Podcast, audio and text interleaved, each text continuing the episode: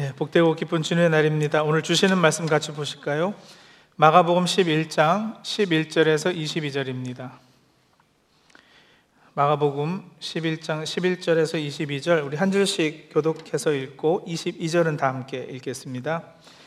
예수께서 예루살렘에 이르러 성전에 들어가사 모든 것을 둘러보시고 때가 이미 저물매 열두 제자를 데리시고 베다니에 나가시니라 이튿날 그들이 베다니에서 나왔을 때에 예수께서 시장하신지라. 멀리서 잎사귀 있는 한 무화과 나무를 보시고 혹 그 나무에 무엇이 있을까 하여 가셨더니 가서 보신즉 잎사귀 외에 아무것도 없더라. 이는 무화과의 때가 아님이라. 예수께서 나무에게 말씀하여 이르시되 이제부터 영원토록 사람이 내게서 열매를 따먹지 못하리라 하시니 제자들이 이를 듣더라 그들이 예루살렘에 들어가니라. 예수께서 성전에 들어가사 성전 안에서 매매하는 자들을 내쫓으시며 돈 바꾸는 자들의 상과 비둘기 파는 자들의 의자를 둘러 엎으시며 아무나 물건을 가지고 성전 안으로 지나다님을 허락하지 아니하시고 이에 가르쳐 이르시되 기록된 바 내 집은 만민이 기도하는 집이라 칭함을 받으리라고 하지 아니하였느냐? 너희는 강도의 소굴을 만들었도다 하심에 대제사장들과 서기관들이 듣고 예수를 어떻게 죽일까 하고 꾀하니 이는 무리가 다 그의 교훈을 놀랍게 여김으로 그를 두려워함일러라. 그리고 날이 저물매 그들이 성 밖으로 나가더라. 그들이 아침에 지나갈 때에 무화과 나무가 뿌리채 마른 것을 보고 베드로가 생각이 나서 여짜오되 라비오 보소서 저주하신 무화과 나무가 말랐나이다. 예수께서 그들에게 대답하여 이르시되 하나님을 믿으라. 아멘. 예수께서는 자주 비유를 들어 말씀하셨습니다. 이 땅의 삶 속에 익숙한 것들을 빌려서 영적 진리와 하나님 나라를 설명하신 겁니다. 그래서 오늘부터 한동안 비유로 말씀하시되 이 비유 설교 시리즈를 이어갈 예정입니다. 예수께서 들려주신 비유를 통해 하나님의 음성을 듣는 그런 시간이 되기를 소원합니다. 제자들이 주님의 비유를 듣고 나서 많은 경우 그것이 어떤 의미인지 바로 깨닫지 못해서 그 비유의 뜻을 설명해 달라고 주님께 간구하였는데 저희도 성령님께 바로 그러한 겸손과 배움의 자세로 간구하며 비유의 말씀을 듣도록 하겠습니다. 그 사자성어와 관련해서 재밌는 유머가 참 많습니다. 제가 어렸을 때만 해도 한국에서 다녔던 그, 그때는 국민학교라 그랬어요. 초등학교 아니고 국민학교 나오신 분들. 예, 이제 건강 조심할 때가 됐습니다. 예. 아, 그 국민학교 화장실이 대부분 다 재래식이었어요. 예, 그런 화장실과 관련한 사자성어들인데요. 재래식 화장실에 천 원짜리 지폐가 빠졌다. 이거 사자성어로 어떻게 표현할까요? 뭐 겨우 천 원짜리니까 그죠? 수수방관. 예. 뭐 자포자기 하는 거예요. 만 원짜리 지폐가 빠졌다. 우왕좌왕 내면의 갈등이 시작이 됩니다. 5만 원짜리 지폐가 빠졌다. 암중 모색 안절부절하는 거예요. 10만 원짜리 수표가 빠졌습니다. 이제 진, 진퇴양난 예, 이판사판 100만 원짜리 수표가 빠졌다. 이런 사자성어가 있는지 잘 모르겠는데 일단 잠수, 예, 사생 결단 뭐 이런 사자성어. 친구 놈이 천 원짜리 그 건지려다가 똥통에 빠졌어요. 그러면요 박장대소. 예. 예. 사자성어가 이렇게 어떤 상황을 상당히 정확하게 그럴듯하게 묘사하는 경우가 꽤 있습니다. 그 중에 오늘 설교 제목인 외화내빈이라는 표현은 더 이상 뭐 어떻게 설명할 필요가 없을 정도로 오늘 우리가 읽은 본문 말씀의 메시지를 함축해 놓았습니다. 외화 내빈 바깥 외 빛날 화 안내 가난할 빈 거칠에는 화려하나 실속이 없다는 뜻이죠. 빈수레가 요란하다. 뭐 소문난 잔치에 먹을 것이 별로 없다. 아, 이런 말들과도 그 뜻이 일맥상통한다고 하겠습니다. 사실 한국에서 저는 학력이 국졸인데 예, 국졸하고 중학교 중퇴잖아요.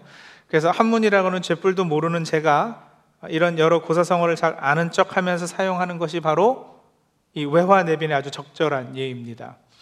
자, 오늘 본문이 어떻게 이 외화 내빈 사자성어로 정리될 수 있을런지 한번 보시겠습니다.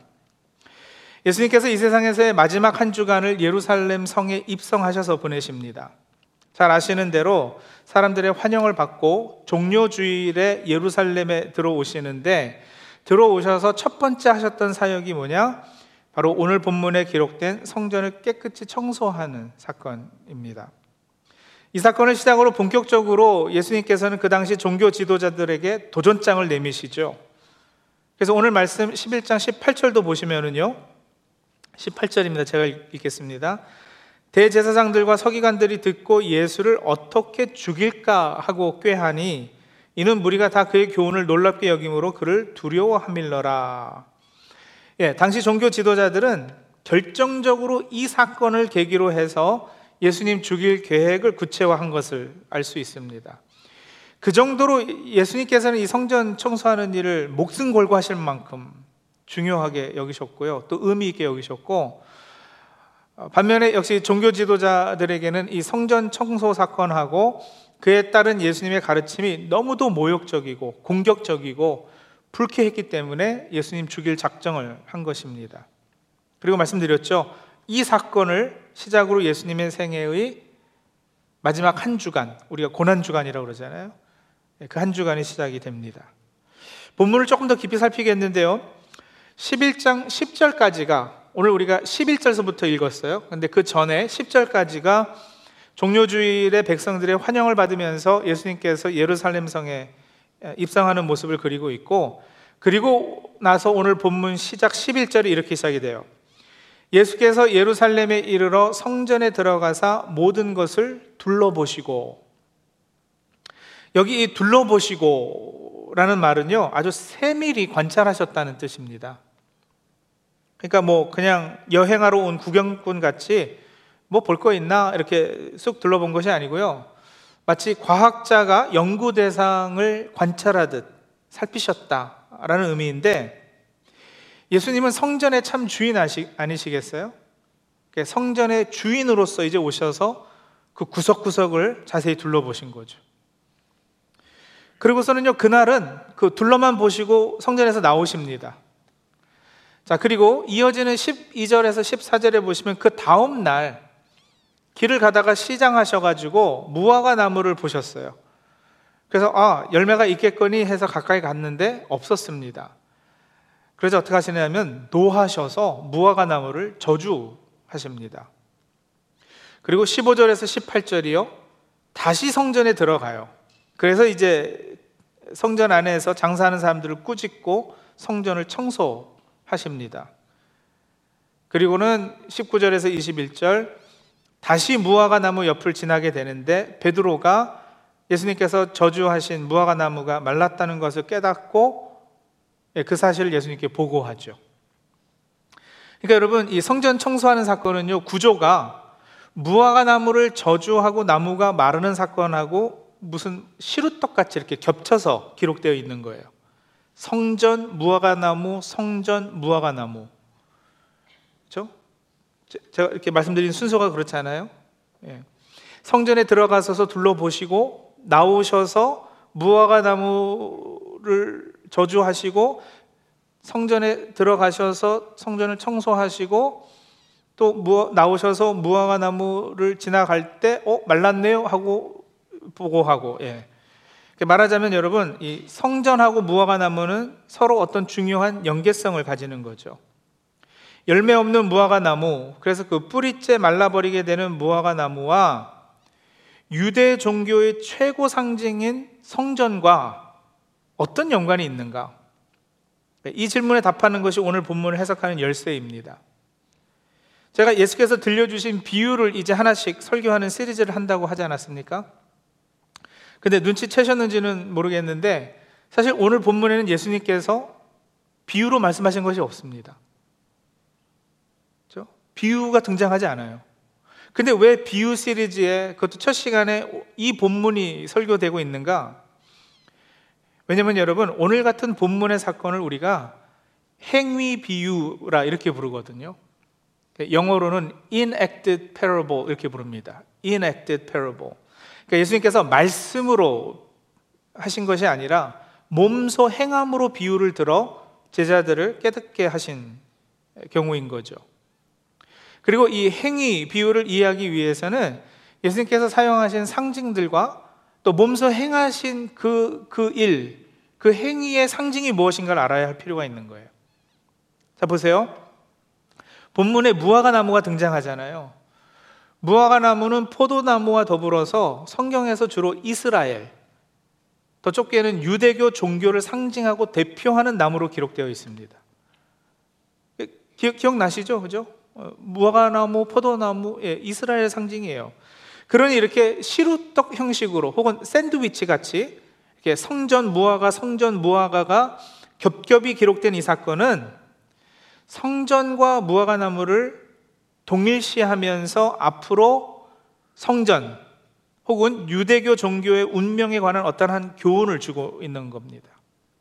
무화과 나무가 당한 일, 예, 이 일이 바로 이제는 성전에게도 유대교에게도 일어날 것이다. 그 말이죠.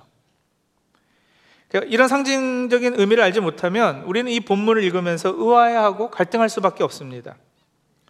아니 왜 예수님이 예수님답지 않게 화내시고 뭐 별로 잘못한 것도 없는 나무한테 저주하고 그러시지? 되게 성격 이상한 분이시네. 궁금해할 수밖에요.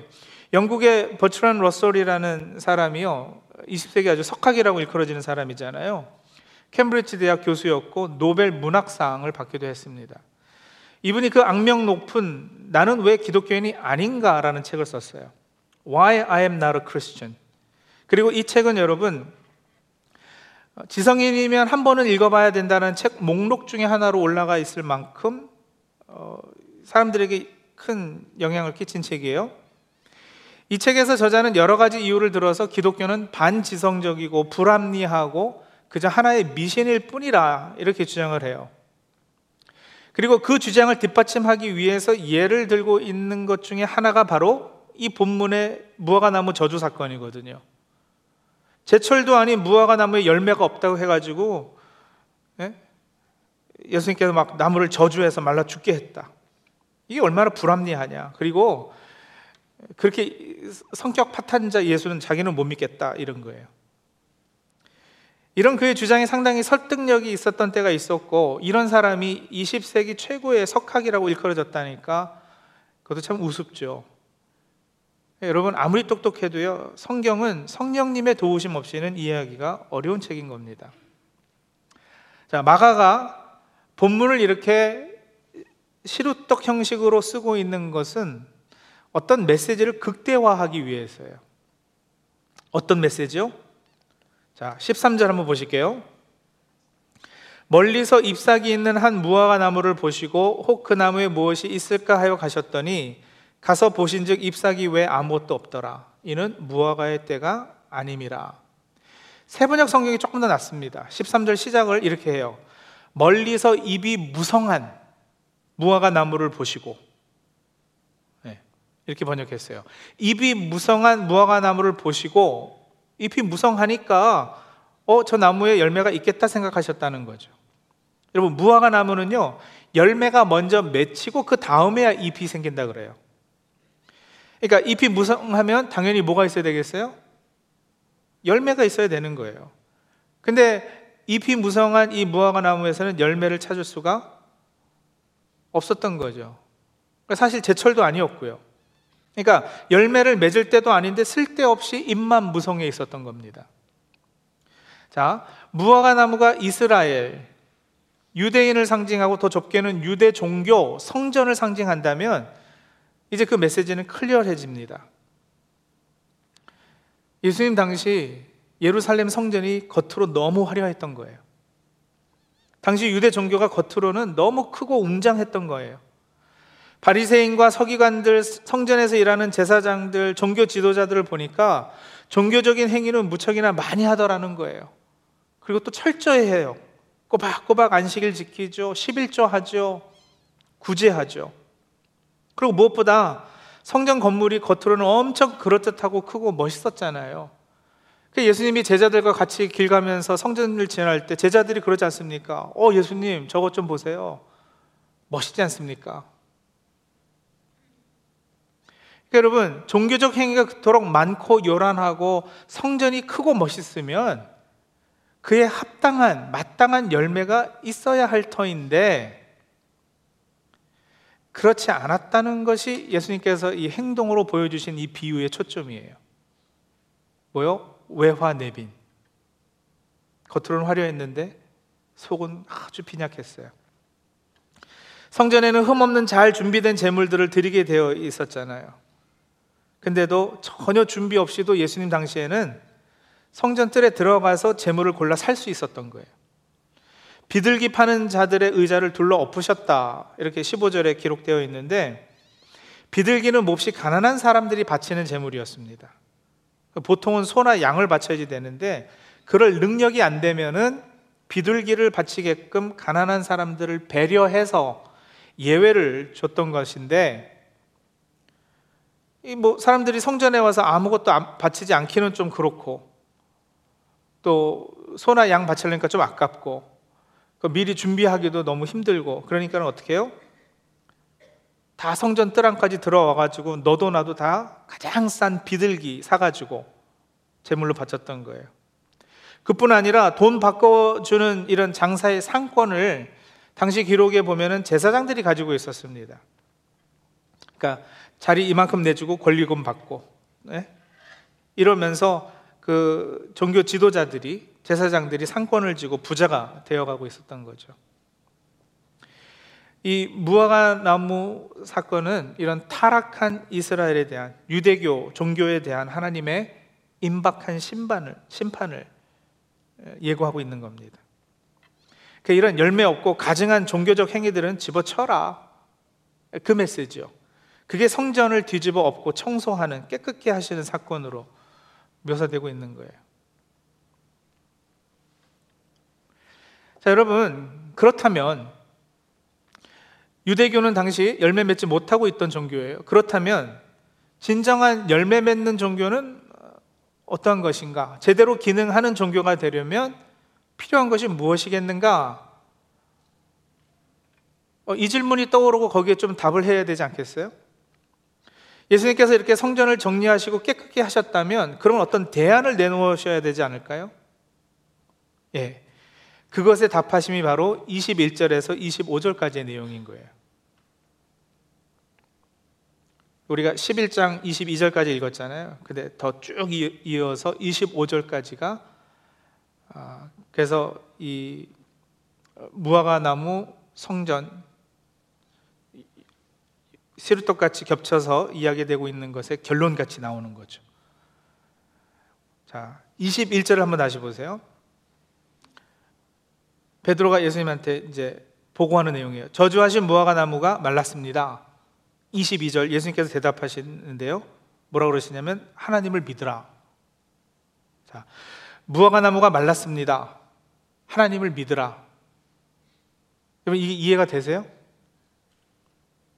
이 대화가 무슨 뜻인지 정리가 되세요? 고개를 끄덕이시는 분들은 대단하신 분들이신데 이게 어떻게 이해가 될까? 이게 무슨 동문서답 같지 않아요? 나무가 말랐습니다. 하나님을 믿으라. 이 앞뒤가 서로 연결이 안 돼요. 나무가 말랐습니다. 그러면 어 그러냐 하시든지 아니면 어 그럴 리가 있 그럴 리가 없는데 뭐 그것에 대한 어떤 반응이 있어야 될 터인데 그건 없고요. 나무가 말랐습니다. 그러니까는 하나님을 믿어라 그러시면서요. 22절 23절에는 의심하지 말고 믿어야 하는 믿음에 관해서 24절에는 기도에 관해서 기도해라. 그리고 25절에는 서로 용서해라. 이 이야기를 하시거든요. 이거 보세요. 화려하고 비싼 장식으로 치장한 교회. 어떤 교회는 이스라엘에서 가져온 대리석으로 예? 아주 세계에서 가장 웅장하게 본당을 꾸미고 몇백 년 된 파이프 오르간을 예? 사용하고 세계적으로 유명한 목사가 담임 목사고 세상에서 잘 나가는 부자, 박사, 사회 상위급 인사들이 모인 그런 교회. 그런 교회라고 바른 열매 맺는 교회를 보장해 주는 것은 절대 아니에요. 겉으로 아무리 화려해도 그 속은 텅 비고 가난할 수 있다니까요. 왜냐하면 신앙의 본질은 그것들에 달려 있지 않으니까요. 건물의 크기나 건물의 화려함이나 어떤 뭐, 뭐, 예, 목사가 누구냐, 이, 이, 런 게 성도들의 어떤 신앙생활 하는 그 열매 맺는 거하고 무슨 상관이 그렇게 있겠어요? 신앙의 본질은 다른 것이에요. 뭐가 본질이겠어요? 하나님을 깊게 신뢰하는 믿음, 하나님과 관계 맺음의 가장 대표적인 행위인 기도, 하나님과 소통함, 그리고 십자가에서 우리 죄를 용서받은 우리가 서로의 잘못도 용서하고 용납하는 삶. 여러분, 이게 신앙의 바른 열매들 아니겠어요? 열매 맺는 신앙생활의 본질이죠. 믿음과 기도와 용서함.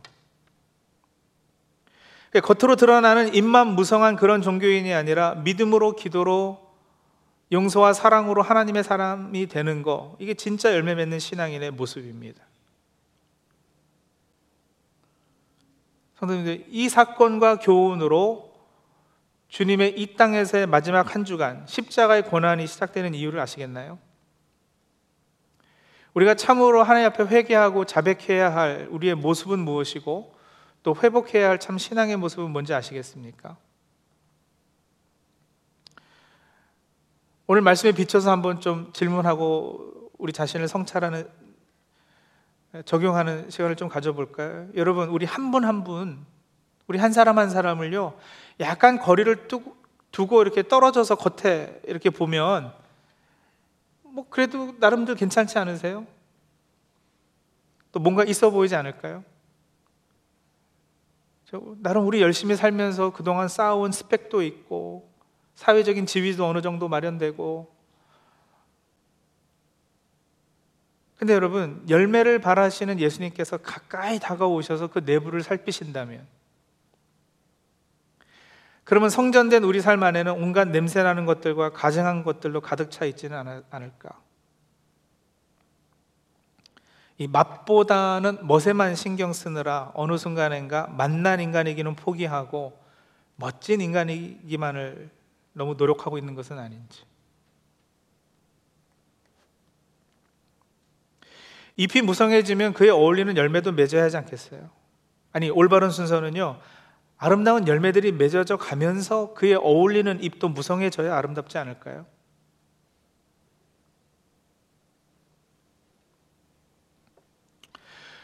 우리 개인은 그렇다 치고 여러분 조금 더 넓혀서 우리 공동체는요. 밖에서 들리는 찬양교회 소문이 좋던데요. 어, 오래전부터 그래 왔어요. 그래서 제 기분도 엄청 좋습니다. 여러분 찬양교회 건물도 그리 화려하지 않고요. 본당도 비, 비싸게 뭐 장식하거나 그러지 않고 단순해서 참 좋아요. 그러면서도 건물과 내부 디자인이 깔끔하고 예쁘잖아요. 근데 여러분 사람이 참 죄된 성품 성향을 가지고 있기 때문에 결국엔 그런 것도 자랑거리가 될 수 있고요. 좋은 소문 나는 것도 지나치면 교만이 될 수 있습니다. 교회 밖에서 보기에는 뭔가 있어 보이는 그런 교회예요. 찬양교회. 근데 안에 들어와서 구석구석 살피면은요. 아, 여러분, 우리가 잘하고 있지만 조금 더, 더, 더 잘하자라는 거예요. 이런 말씀을 대하면서 다시 옷깃을 여미고 한번 살펴보자라는 거죠. 성찰해 보자라는 거예요. 조금 더 넓혀서 여러분 우리 한인 이민 교계는 어떤가요? 코로나 팬데믹 이후 아니 그 전부터 사실 외적 성장은 멈췄다 그래요 교회들이. 그러면 이제는 더욱더 내적 성숙을 위해 노력할 때가 아니겠습니까? 한국 교회는 어떤데요? 세상에서 제일 성도수가 많은 교회가 한국에 있어요. 화려하고 엄청 비싼 건물을 수도 없이 많이 소유한 교회가 한국 교회예요. 뭐 미국 제쳐놓고 이제는 두 번째로 뭐 선교 제일 많이 한다는 교회가 한국 교회잖아요. 그러나 과연 입만 무성하다는 소리 듣지 않을 자신이 있을까요? 한국 교회가 기독교가 그 사회에서 과연 빛과 소금의 역할을 잘 감당하고 있나요? 예수님께서 기대하셔서 찾아가실 만한 열매가 있냐고요. 겉은 분명히 화려한 건 사실인데 여러분 그렇게 예수님께서 나를 찾아오신다면 우리 가정을 찾아오신다면 우리 교회를 찾아오신다면 우리 한인 교회 한국 교회에 찾아오셔서 주인의 눈으로 모든 것을 둘러보신다면 과연 예수님의 입에서는 안타까움으로 혀차는 소리와 외화 내빈이라 외화 내빈이라 한탄의 소리가 나지 않을까요?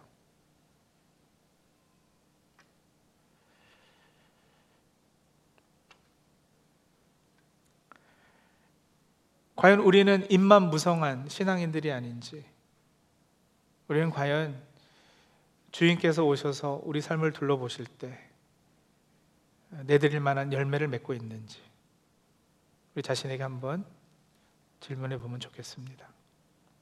기도하죠.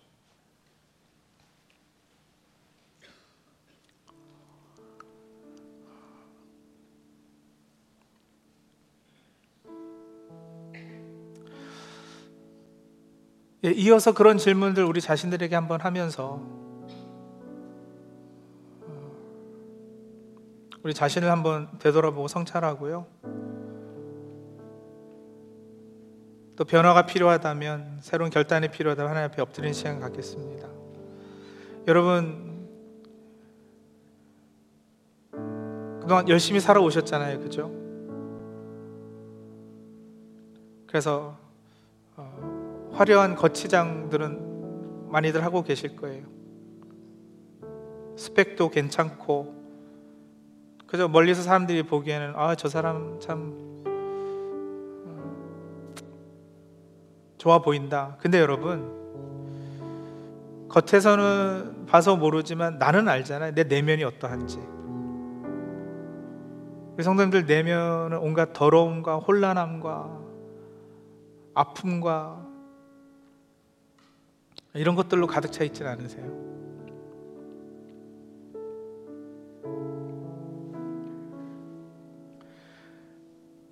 그리고 우리 교회를 포함해서 우리 교회들이요.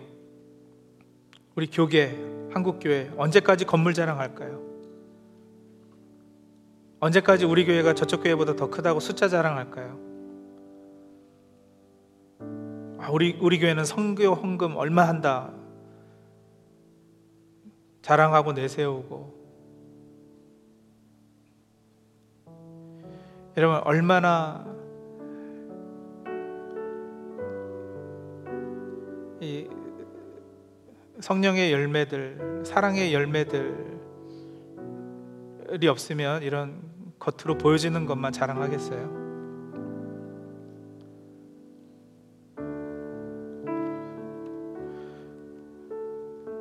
우리도 조심해야지 돼요.